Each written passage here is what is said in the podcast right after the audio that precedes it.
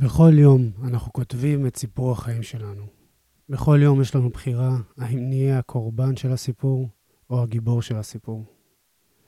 איך אני פועל היום אם אני יודע שאני הגיבור של הסיפור חיים שלי? ברוכים הבאים לפרק מספר 8 בפודקאסט פחד או אהבה עם עודד שעשוע. את המשפט הזה אני שמעתי בפעם הראשונה מאחד המורים הרוחניים ובעלי הברית שלי, יוסי גינזברג, שפגשתי בתקופה מאוד מאתגרת בחיי. מי שלא מכיר את יוסי, אני מאוד ממליץ אה, לחפש אותו ברשתות.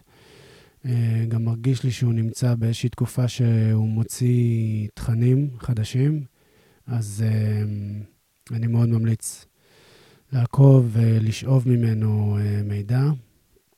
איש מיוחד מאוד, עם לב גדול, שממש השפיע על חיי. אז היום אני אדבר על המסע של הגיבור, The Hero's Journey.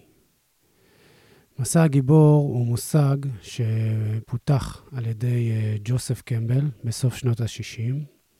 קמבל בעצם חקר מיתוסים מתרבויות ותקופות שונות, והגיע למסקנה שכל אדם עובר מסע מובנה בחייו, מסע בעל תחנות ידועות מראש, אה, שכולנו עוברים בו, תהליך דומה ומקביל, למרות שהתכנים והחוויות האישיות הן שונות לחלוטין ומאוד uh, מיוחדות לכל בן אדם בפני עצמו. עכשיו, uh, הוליווד ותעשיית הסרטים הבינו שיש לנו חיבור פנימי למסע הגיבור, ואם אנחנו נשים לב, נראה שכל, כמעט כל סרטי ההרפתקה, השוב, אפילו שוברי הקופות הכי גדולים uh, שאנחנו uh, מכירים, הכל בנוי מאותו מסלול של, אה, של הגיבור. אם נסתכל על מלחמת הכוכבים, הארי פוטר, איירון מן, מלך האריות, הקוסם מארץ עוץ, שר הטבעות, ספיידרמן, ואני חושב שהכי אה, מיוחד והכי יפה זה המטריקס.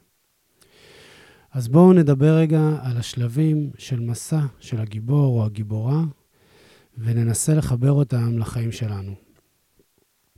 אז השלב הראשון זה החיים הרגילים, השלב שבו אנחנו נמצאים לפני היציאה למסע ולפני שאנחנו בכלל יודעים שיש מסע לצאת אליו.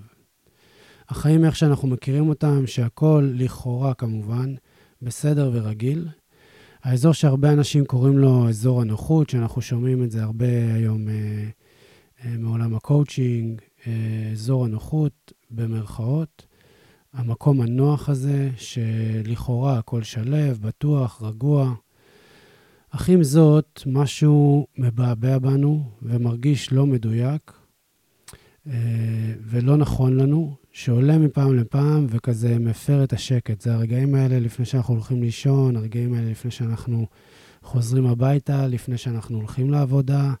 המקומות שאנחנו ככה, יש איזושהי תחושה פנימית ש... דברים לא מדויקים לנו. השלב השני במסע של הגיבור או הגיבורה, זה שהגיבור מקבל קריאה פנימית. סליחה. קריאה פנימית שהתחושה שמבעבעת חייבת כבר לקבל התייחסות. בהרבה מקרים זה קורה עם דברים חיצוניים אה, שקורים לנו בחיים, שמתחילים לקבל יותר עוצמה, מערכת יחסים כזאת שמקבלת יותר, אה, אה, מקבלת מקום לא בריא, לא נכון, העבודה, משהו, דברים מקבלים כאילו משהו יותר חזק, שמראה לנו שאנחנו לא נמצאים במקום הנכון. ואנחנו, זה מביא אותנו למצב שאנחנו מרגישים שאנחנו חייבים לפעול, אבל אנחנו עדיין לא יודעים מה לעשות באמת. השלב השלישי, שלב שאני חושב שהרבה יכולים להזדהות איתו, זה הסירוב לקריאה. בשלב הזה הגיבור או הגיבורה מתחילים לראות בעיני רוחם את מה שהם צפויים להתמודד, ופחדים גדולים עולים שגורמים לגיבור להטיל ספק ביכולתו להתמודד עם הקריאה הזו.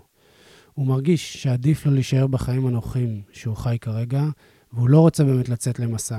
הוא מבין שיש פה אה, דברים גדולים שהוא יצטרך להתמודד איתם, ובאיזשהו מקום הוא אומר אה, שהוא מעדיף שלא. בעולם הסרטים, השלב הזה גורם לנו להתחבר לגיבור. אה, אפילו יותר, להבין אותו, כי רובנו נמצאים שם אה, ועוברים את השלב הזה. ובשלב הזה גם עולים כל האמונות המקבילות והפחדים שמקפיאים אותנו, והמחשבות שלא מגיע לנו יותר בחיים. שלב רביעי, הפגישה עם המנטור.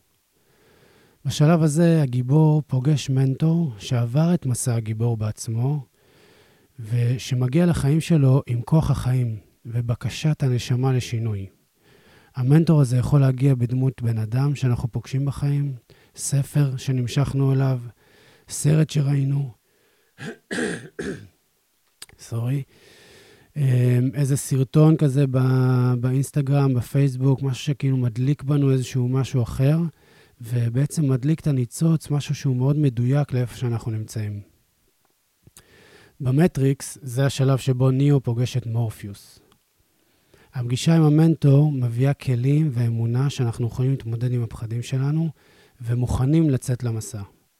אצלי זה היה יוסי, שאמר לי את המשפט הזה בדיוק ברגע שהייתי צריך אותו. זה ממש כמו שמורפיוס עמד מול אה, אה, ניאו והגיש לו את שני הכדורים. אצלי זה היה או כדור של קורבן או הכדור של הגיבור. שלב חמישי, חציית הסף או המעבר אל הלא נודע. בשלב הזה זה הרגע שבו הגיבור או הגיבורה עוברים אל הלא נודע ועוזבים במודע את החיים הקודמים שלהם, שמשם הם יחזרו שונים.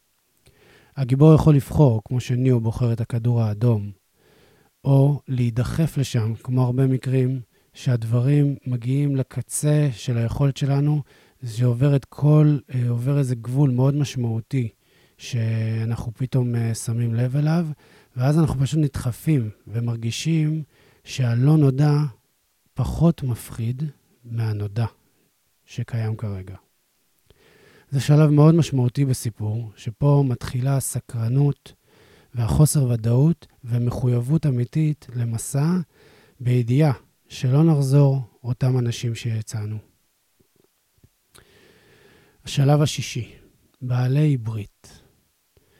בשלב הזה אנחנו פוגשים חברים חדשים, או פוגשים מחדש חברים קיימים שמבינים את המסע החדש שלנו ומייצרים לנו מרחב בטוח לעבור אותו. בשלב הזה החברים הקיימים שלנו והסביבה הקודמת עומדים במבחן גדול. האם הם באמת אוהבים אותנו, או שהם מושכים אותנו למטה שנשאר קטנים.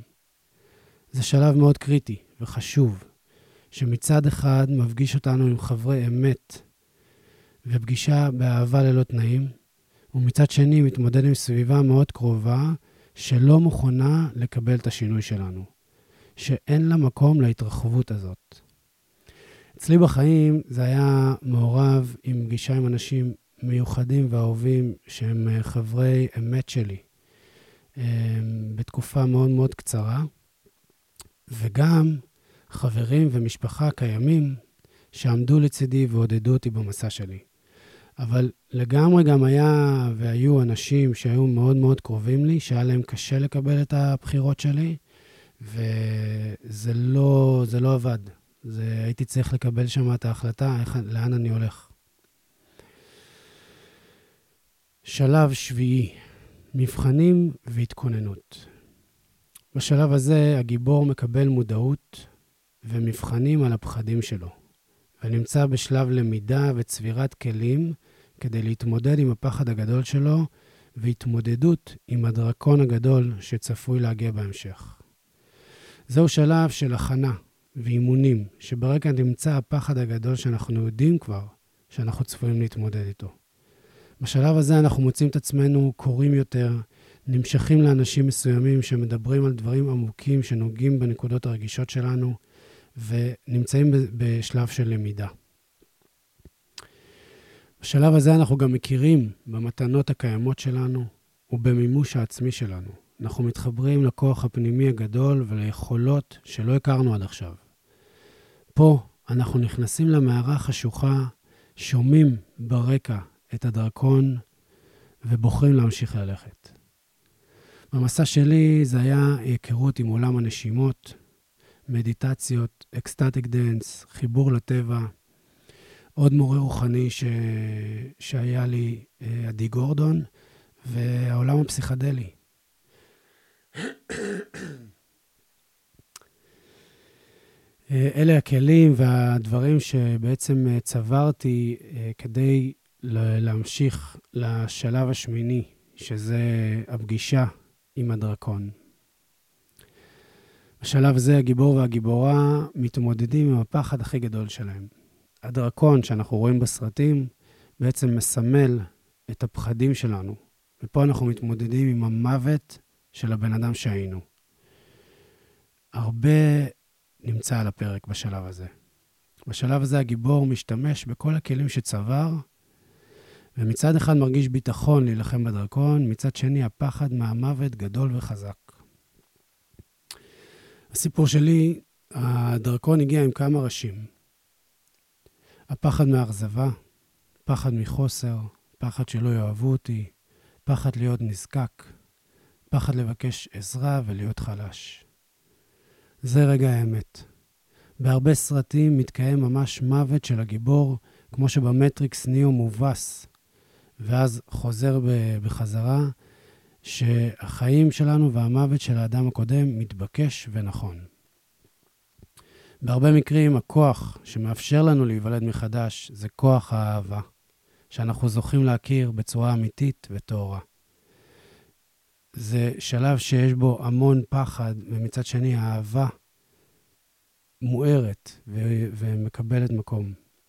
ברגע שהפחד מתפרק, האהבה תופסת מקום ומולידה אותנו מחדש. אנחנו פוגשים אהבה ללא תנאי לעצמנו, ממש כמו האהבה האמהית שקיבלנו כשנולדנו כתינוקות. בשלב התשיעי, הפרס, האוצר. בשלב הזה, הגיבור והגיבורה שלנו זוכים לפגוש את האושר והמתנות שנמצאים מאחורי הפחדים הגדולים. הפרס מגיע בצורה של מידע חשוב, דרך חיים חדשה, אמונות מחזקות, מציאת עבודה נכונה, זוגיות טובה ובריאה, מעבר דירה, והכי חשוב, אישור עצמי ונגיעה באושר אמיתי.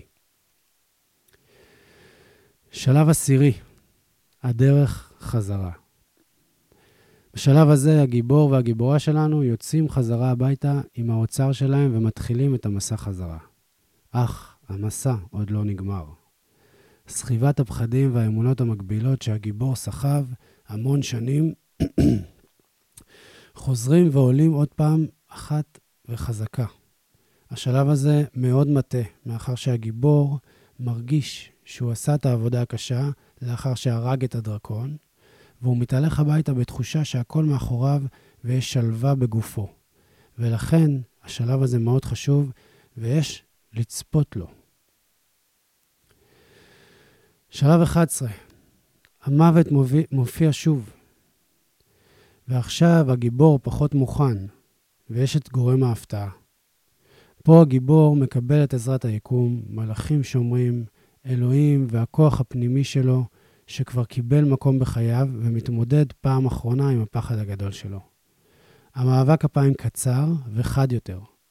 הרבה נמצא על הפרק, ופה עולה גם השליחות שלנו, והשלב שאם הגיבור עובר אותה, עובר אותו, הוא גם יכול להעביר את המסר הלאה.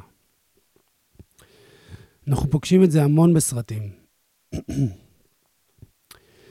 אמ, אחרי שאנחנו חושבים שהדמות הרעה מתה, היא פתאום קמה לעוד מהלך אחרון שמפתיע את הגיבור ואותנו כצופים, והגיבור מנצח ולעיתים אפילו מפסיד. בשלב הזה אנחנו יכולים לראות בסרט כמו לב אמיץ, שמל גיבסון בשלב הזה נתפס ויוצא להורג. אמנם הוא מת כגיבור, אך זה לא הסיפור הקלאסי שאנחנו רוצים לראות, וזה גם הטוויסט שתעשיית הסרטים הצליחה והתחילה לעשות. לכל מי שנמצא במסע הגיבור או הגיבורה, חשוב לצפות את השלב הזה ולהביא חמלה למקום הזה. שלב 12 ואחרון, החזרה הביתה. זהו השלב שהגיבור חוזר הביתה כמנצח, והרצון שלו להעביר את המידע לאנשים אחרים שנמצאים במסע. הוא הופך להיות בעל ברית ומנטור לאחרים. באמירה חזרה הביתה יש כמובן מסר כפול, מאחר שהגיבור והגיבורה שלנו לא חוזרים לבית שהיה קיים אה, בעבר, הם חוזרים לבית שהיה קיים תמיד. וזה האמת הפנימית, החוכמה האינסופית שקיימת בהם, והאהבה שנמצאת בתוכנו. הם בעצם חוזרים לאהבה. זה לא המקום המוכר שהיה מפעם, אלא חזרה לבית פנימי שנמצא בתוכנו וקיבל מקום חדש בחיינו. הפחד איבד מכוחו והאהבה התחזקה. זהו שלב שאנחנו מוצאים רגעי אושר אמיתיים, שקט נפשי, מלאות פנימית ורצון אמיתי לעזור לאחר ולייצר תנועה חברתית של אנשים שפועלים מאהבה אמיתית. אז זהו, זהו דרכו של הגיבור והגיבורה שתעשיית הסרטים הבינה שמושכת אותנו כל כך. ואז נשאלת השאלה, למה אנחנו נמשכים כל כך לנרטיב הזה? ולדעתי, אני יודע את התשובה. הסיבה היא שאנחנו נמשכים לנרטיב הזה כל כך, זה שאנחנו יודעים שקיים גיבור וגיבורה בכל אחד מאיתנו שרוצה לצאת למסע של חוסר ודאות והרפתקה שמתחבר לקול הפנימי ולאהבה שקיימת בנו. חשוב לנו להבין שלא כל מסע של גיבור צריך להיות דרמטי עם מלחמות ודם. כל מסע שפוגש את הפחדים שלו ועומד מולם, ויותר נכון אפילו עובר דרכם ומסתכל עליהם, זה מסע של גיבור וראוי להערכה. דבר נוסף שאני חושב שהוא צריך להיות עוד שלב במסע של הגיבור, וחשוב מאוד להבין את זה, זה שאנחנו מתחילים להסתכל על עצמנו כגיבורים של הסיפור שלנו, זה המקום שלאחר החזרה הביתה, הגיבור מתחיל לשנות את תפקידו לתפקיד התסריטאי או הבמאי של המשך הסיפור, שבו אנחנו כותבים את המשך הסיפור לפי רצוננו. פה אנחנו יכולים לכתוב ולכוון את הרצונות האמיתיים שלנו, לכוון לחיים חדשים שאנחנו רוצים לחוות.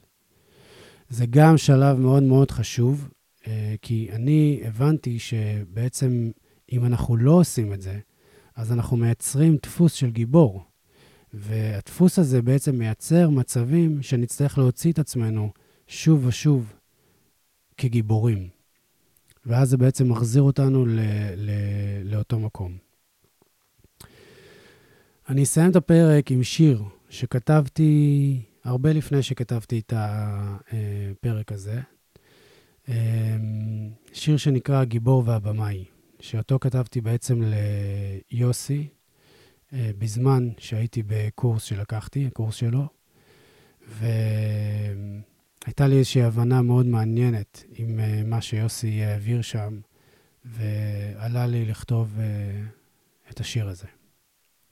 אז השיר נקרא הגיבור והבמאי. אז, באותה תקופה, אם היית מדבר על במאי, לא הייתי צובר תאוצה. זו הייתה תקופה שהגיבור הייתה חייבת להיות המילה.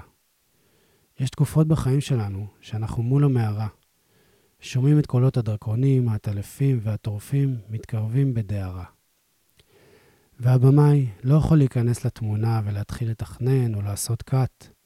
עכשיו זה הזמן שהגיבור יתחיל ללכת לאט-לאט. והייתי צריך לשמוע את הסיפור של הגיבור בתקופה הזו. והאמת, שכשאני חושב על זה, פתאום דבר נפלא קרה, והתחלתי לשנות את השאלה. כי גיבורים לא מתעסקים בלמה זה להיקרא, איך אשרוד ואיפה אתה. למען האמת, גיבורים בכלל לא שואלים שאלות. כי אחרי שנכנסים למערה, יש שקט של עין הסערה. והקול הפנימי מתחיל לדבר, ועכשיו נשאר רק לעשות ולהתחבר. לעשות ולהתחבר. התקופה שהפסקתי להקשיב לקול הפנימי שלי כל כך ארוכה, שצריך גיבור אמיתי שפשוט ייכנס לפעולה. אבל עכשיו אני מרגיש משהו שונה בהוואי, ואתה בדיוק מדבר על במאי. אחרי המסע של הגיבור שהיה בפעולה, התחלתי לחשוב על כוונה. הגיע הזמן להתחיל לתכנן את הדברים, ועל הראש להשתלט. אני כבר יודע שמכל הכוחות, ומצד שני מגבלות שיש לי, הוא הכי בולט. ואיך זה שאתה יודע בדיוק מתי לדבר ועל מה? האם אנחנו באותו מסע? אז הכנסת שוב דמות מאוד מדויקת. דמות שאיתה אני רוצה ללכת. מישהו שלא רק יודע איפה הוא לא רוצה להיות, ואת זה שהוא מפסיק אחרים לרצות, אלא יודע גם בדיוק מה הוא רוצה שיקרה בחיים, ואת החלומות הכי גדולים שלו לא מפחד להגשים. אז בשבילי, הגיבור הוציא אותי מטעויות העבר. הבמאי בונה את ניצחונות העתיד. זה כיף להקשיב ללב ולקול הפנימי, כי התלבטתי בין לקחת את הקורס שלך או קורס NLP. ואתמול הבנתי שוב עד כמה הלב תמיד צודק ומושלם, ואת פעולות הלב הראש מוציא לעולם. וחיוך גדול היה, לי על הפנים שדיברת על הבמאי, ושם הבנתי שזה לא הזמן ל-NLP, אלא קצת נשימות, קצת לרקוד, קצת טבע וקצת כוונות. עכשיו זה הזמן לצייר ציור, לכתוב שיר ולדמיין. אני את העתיד שלי מתחיל לתכנן.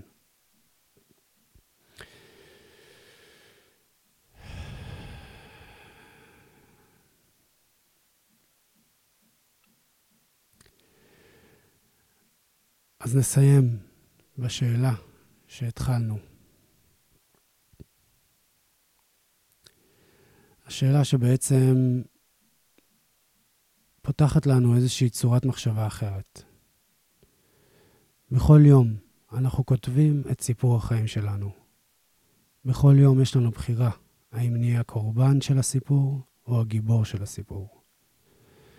איך אני פועל היום אם אני יודע שאני הגיבור של הסיפור חיים שלי?